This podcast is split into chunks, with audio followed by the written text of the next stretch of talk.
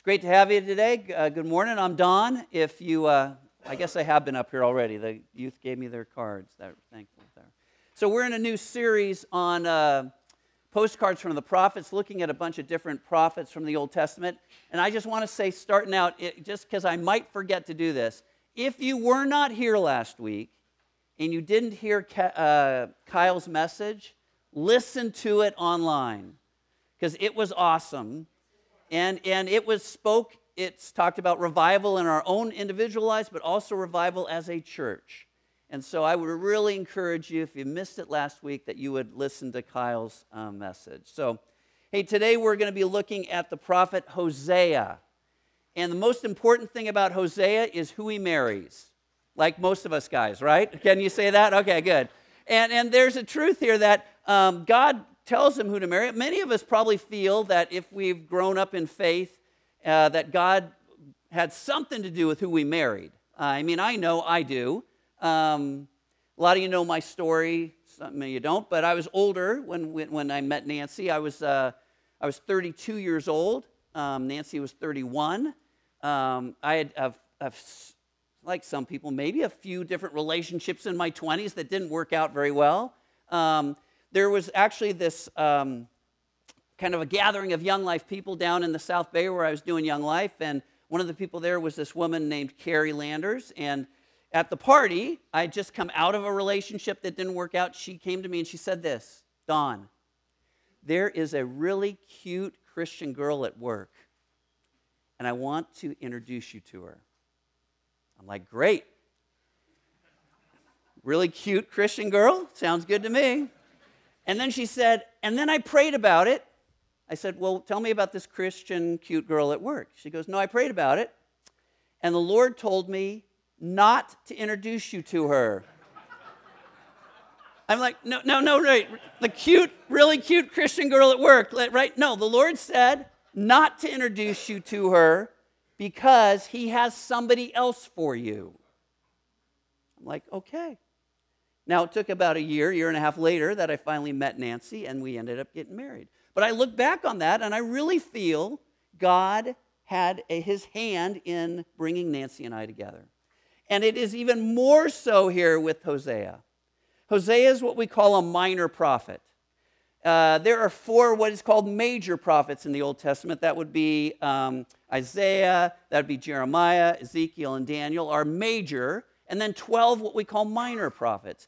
They're not minor because they're any worth less or you shouldn't listen to their stuff. It's just that their books are a little shorter. And I heard it kind of talked in. In college, you might have a major and then a minor, and both are really important. So, what Hosea is going to teach us today is crucial. But his marriage is what is most important in this whole story. And I kind of entitled this on the sermon notes, A Most Unusual Marriage. So Hosea lived during the times where the northern kingdom, and we'll put that map up here. I think I might have jumped ahead. There we go. Israel, you remember Israel is uh, split by civil war. There's two countries now there's Judah in the south, and there's Israel in the north. Uh, Hosea is a prophet to Israel, which is the northern kingdom. And he's a prophet during a time when it is a very prosperous.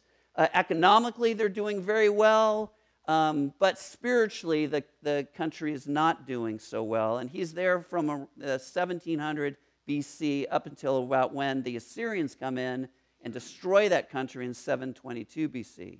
But here's how his uh, time as a prophet starts. When the Lord began to speak through Hosea, the Lord said to him, Go marry a promiscuous woman and have children with her.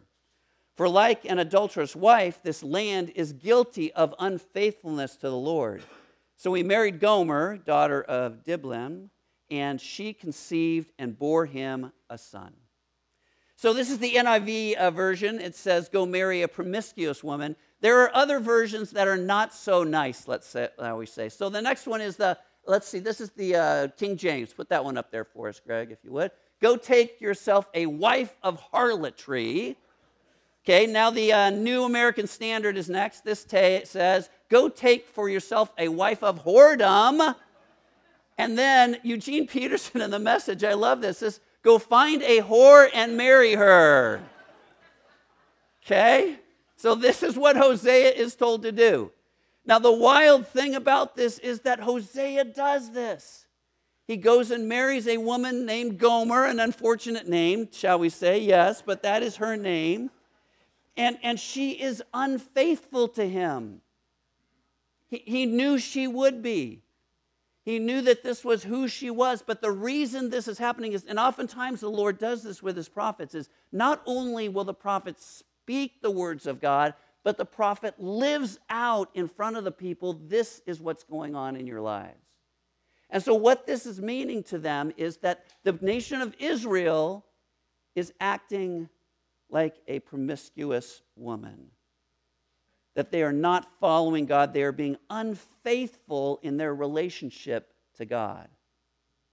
And the first three chapters in the book of Hosea describe this relationship between Hosea and Gomer. It talks about the three children that will be born that will be looked at. It talks about how um, God's judgment will be upon Israel, but then it also shows us this, and this is the thing I hope we get to. We will.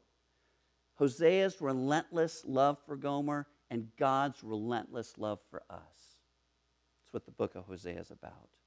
So the relationship in the book is built upon this biblical truth of a covenant. It's a very important word from the Old Testament and from New Testament, actually, and talking about our relationship with God and God's relationship with us.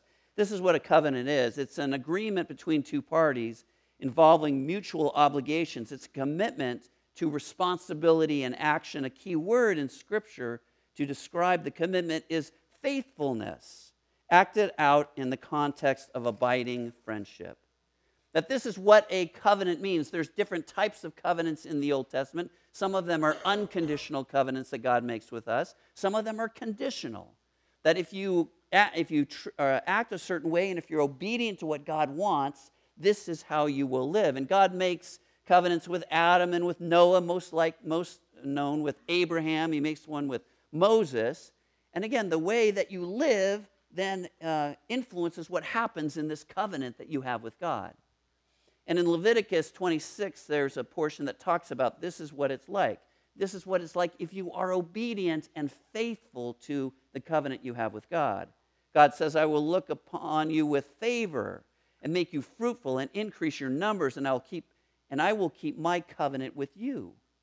You will still be eating last year's harvest when you will have to move it out to make room for the new. I will put my dwelling place among you, and I will not abhor you. I will walk among you, and this is so important, and be your God, and you will be my people.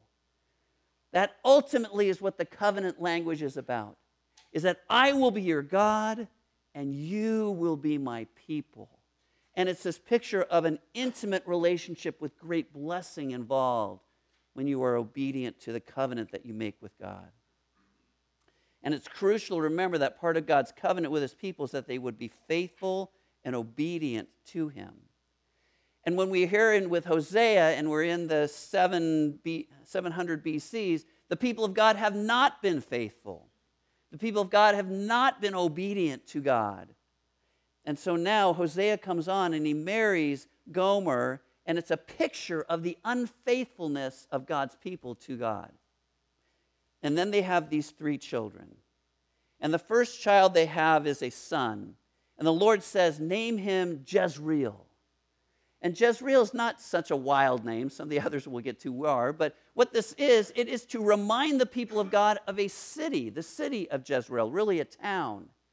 And ultimately, what it is, it is to remind them of the, um, what happened in this city. And basically, in 2 Kings chapters 9 and 10, it's a picture of incredible injustice that happens there. Where a king who had just become king named Jehu kills not only the reigning king of Israel, but he kills the reigning king of Judah. He kills all of the reigning king of Israel's family. He kills all the people from Judah that had come down to be a part of a gathering, and he kills 70 prophets of Baal. And it is just this bloodbath that happens in Jezreel. And ultimately, it's a picture of the injustice of the day, and it also is a picture of a ego-driven pride and power that happened with this man. And so this son is born, and it is there to remind the people this is what happened. This is what happens when you do not follow my ways. And then uh, a little bit later on, Gomer conceives again and, and gives birth to a daughter. And her name is Lo Rahama, which means not loved or no mercy. And then after a little while, she gives birth to another son. And this son's name is Lo Amin, which means you are not my people. And so you can see that the last two especially show us that he's what they're saying to the people of God is that you have broken my covenant. Remember, the covenant's all about I will be your God and you will be my people. And now these children are born and they are named no love, no mercy, and not my people. And so it's a picture of the people of God have fallen away from how they're supposed to live. And this family portrait, if you may, is to show the people of God that you are not following, you're not being a part of what the covenant is supposed to be. You are not my people, and I'm not your God. Gomer was not faithful to Hosea. We actually can't tell from the text if the last two children are actually Homer's. Homer's. Hosea's. I knew I would do that. Oh my gosh. I knew I would. I just knew it. Oh, but we can't tell if they're Hosea's or not because she's not shown herself to be faithful to him. In chapter 3, actually, uh, Gomer will be on the trading block as a slave. After all that has gone on and the times that uh, Hosea has brought her back in, that she will again be on the trading blocks as a slave, that she's incurred some type of debt, or possibly is now even a prostitute under ownership of another man, and that just shows again and again her unfaithfulness to her husband. And in the three chapters, the first three, we see this cycle of unfaithfulness and sin, punishment for sin, but then which is overshadowed by Hosea's relentless love for his wife. This is what the book of Hosea is about. The f- chapters 14 or 4 to 14 specifically talk about this is now how Israel has acted this way with their God.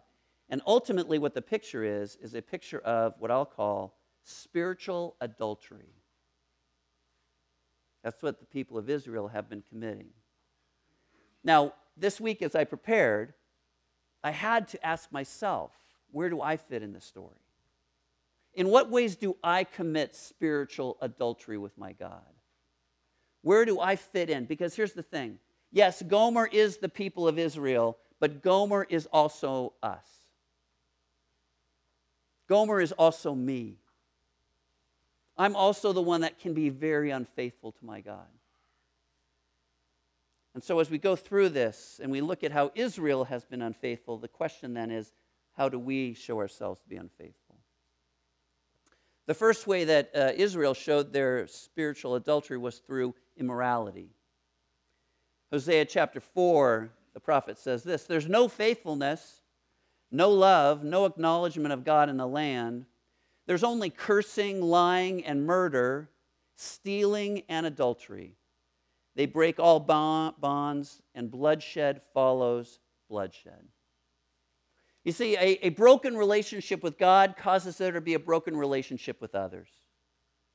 And when things aren't right with God in a country or in a person, then the way we treat other people is not right. And, and there's immorality in the land.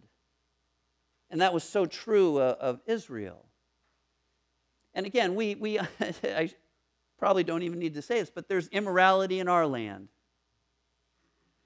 There's ways that we hurt one another. There's ways we take advantage of one another. There's ways that we show injustice to one another. There's ways I treat people wrong. There's things that I do in my thought life and in the way I treat people and what I actions and attitudes I have that show that, that, I, that things just aren't right. I mean, I was at our core group on, on Wednesday. We were talking, I don't even know how we got on this conversation before you even started, but uh, well, we have so many teachers. There's so many teachers involved in everything here at, at church, but um, that there are people uh, internet type hacker people who go and they get around firewalls at, um, in school districts and they steal all of their information or hold it. And then they ransom it. You've heard of this probably. That pay us $10,000 or else we will not give you back all the information of your students and your teachers and all that. And this happens all the time. That there are people actually that are thinking, how can we steal from school districts, hospitals, governments. You know, with the fires that happened recently, too, I was thinking about this that when they ask people to evacuate and they have forced evacuation, they have to have police who then patrol those areas because people will try to get back in to steal from the homes that have been vacated. It's just a symbol of the immorality of our lives and of our country. The second thing that the Israelites had to deal with in terms of their spiritual adultery is what was called unholy alliances. In Hosea 7, the prophet says this Israel's arrogance testifies against him, but despite all this, he does not return to the Lord his God or search for him. Ephraim is like a dove, easily deceived and senseless, now calling to Egypt, now turning to Assyria. And what they would do is, depending on who was stronger, who they were being threatened by, what countries around them might be talking about invading, they'd go to Egypt, who was a strong nation, and say, Hey, protect us. Or if they wouldn't go to Egypt, they'd go over to Assyria and say, Hey, Assyria, take care of us. And they would create these unholy alliances with these other foreign countries instead of trusting their God. Instead of saying, Lord, we need you to help us right now, they would go to these other countries and these other powers and ask them to be the ones that take care of them, support them, and strengthen them. So, what, what unholy alliances do we make? Who do we put our trust in? A lot of times we put it into our financial wealth management people. Say they're the ones that will take care of us. Sometimes we put it into a political party. We say the Democratic Party will save us or the Republican Party will save us. And we think that that is how we're supposed to live. When what the Lord continues to say to us is, trust me first and foremost. Do not create these unholy alliances with other things in your life that you think will cause you to prosper. And then the last thing that the Israelites did that we can relate to is just idolatry. Hosea 4 says this My people consult a wooden idol, and a diviner's rod speaks to them. A spirit of prostitution leads them astray. They are unfaithful to their God.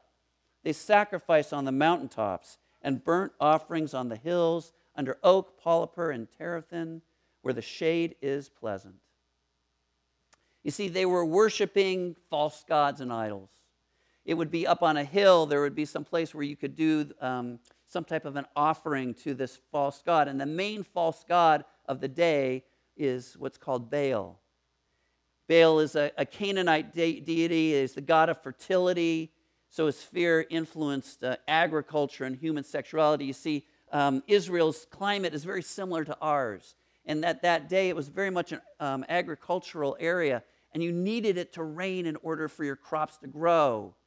And if there was a time where there wasn't some rain, you could go to the Baal gods and pray to them. You could make offerings to these Baal gods, and they would then um, supposedly, right, cause it to rain and cause your crops to grow. And so it's this picture of fertility. And you even there was temple prostitution involved and human sacrifice, even children. I mean, I read this in Jeremiah a couple weeks ago where he's talking about the Baal gods take, having child uh, sacrifice them. And, and God says, the people are doing something I never even imagined. That God would never imagine that people would sacrifice their children to him. So far from who our God is. And yet, this is the idolatry that is happening in Israel. And so the question then is we don't actively worship wooden idols or we don't go up into the mountains to sacrifice burnt offerings, but, but what do we what do we worship other than our God? What do we give our attention to? What sort of things are the idols and, and gods that we worship? Things like um, comfort and security can be a God we worship. Money, obviously, can be one. We might worship our reputation we might worship entertainment and just finding ways to continuously be entertained. But the question is okay, what are the idols that I worship? Where in our, in our country, in our life, and in our day is there immorality? Where are the unholy alliances, and where is idolatry? So the case is built against um, Israel, and there's this immorality in the land, there's unholy alliances they were worshiping, and so God has every reason to break this covenant. And yet, the word, the story, and, and the truth of Hosea is that God continues to relentlessly pursue his people. You see, the, gravity of our own sin is about to meet the relentless love of God. And my tendency is to rush through my own sin and just get to the cross. My tendency is to rush through my own sin and just get to forgiveness.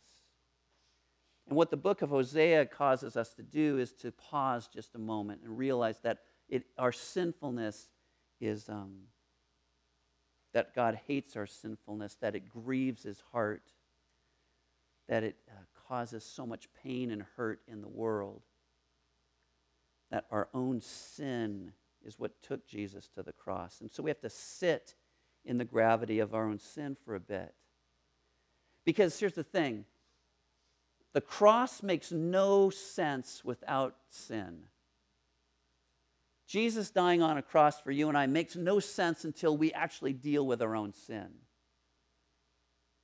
Because that's the only thing that took him there was our sin.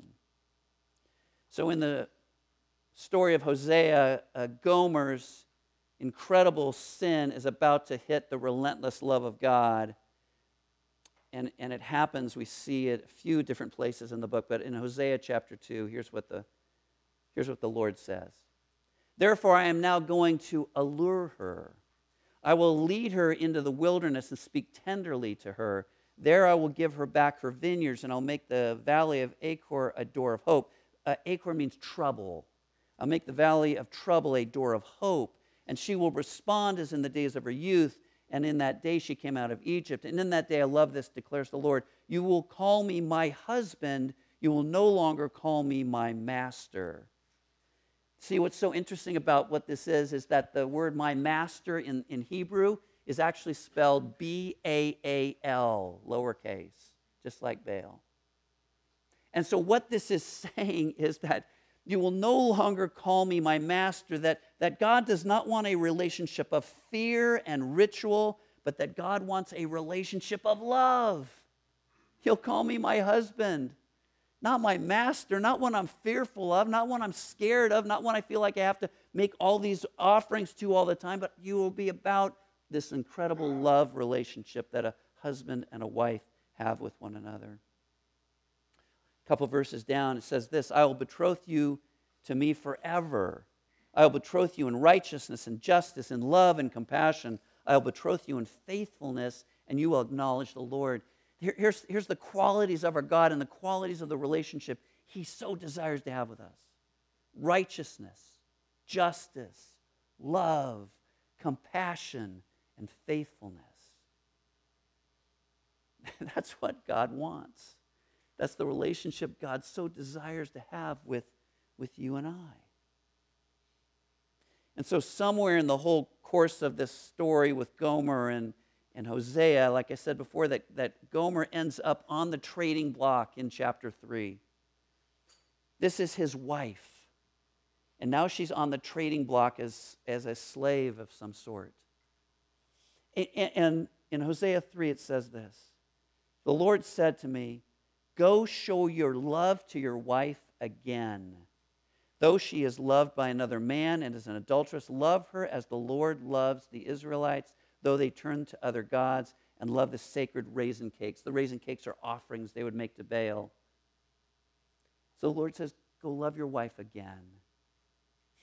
No matter how many times she's turned away from you, no matter how unfaithful she has been to you, go love her again and then he and then he pays for her. He buys her back. 15 shekels of silver and some barley. He buys his wife back from whoever had her. Such a beautiful, beautiful picture. There's no shame, just love. So, yes, we have to deal with our sin. We have to deal with the, the pain that that causes. But most of all, we have to remember that it's the relentless love of God that draws us. I'm going to drop down to Hosea 14, Greg. And here's how Hosea, the last chapter, starts Return, Israel, to the Lord your God. Your sins have been your downfall. That's the word for all of us today. Return, Gomer, to the Lord your God. Your sins have been your downfall. Return, Don, to the Lord your God. Your sins have been your downfall.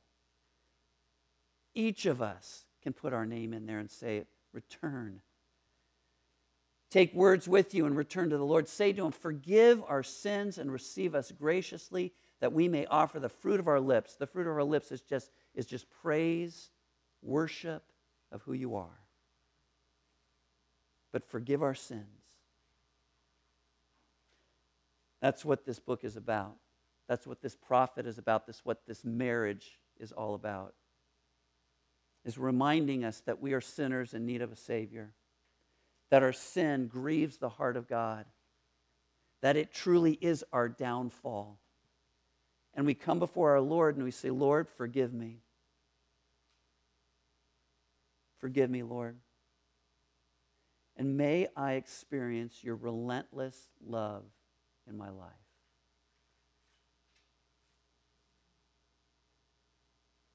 Are you there today? Can you stand before your Lord and just say, I'm returning to you, Lord. Forgive me of my sins. Let's pray together.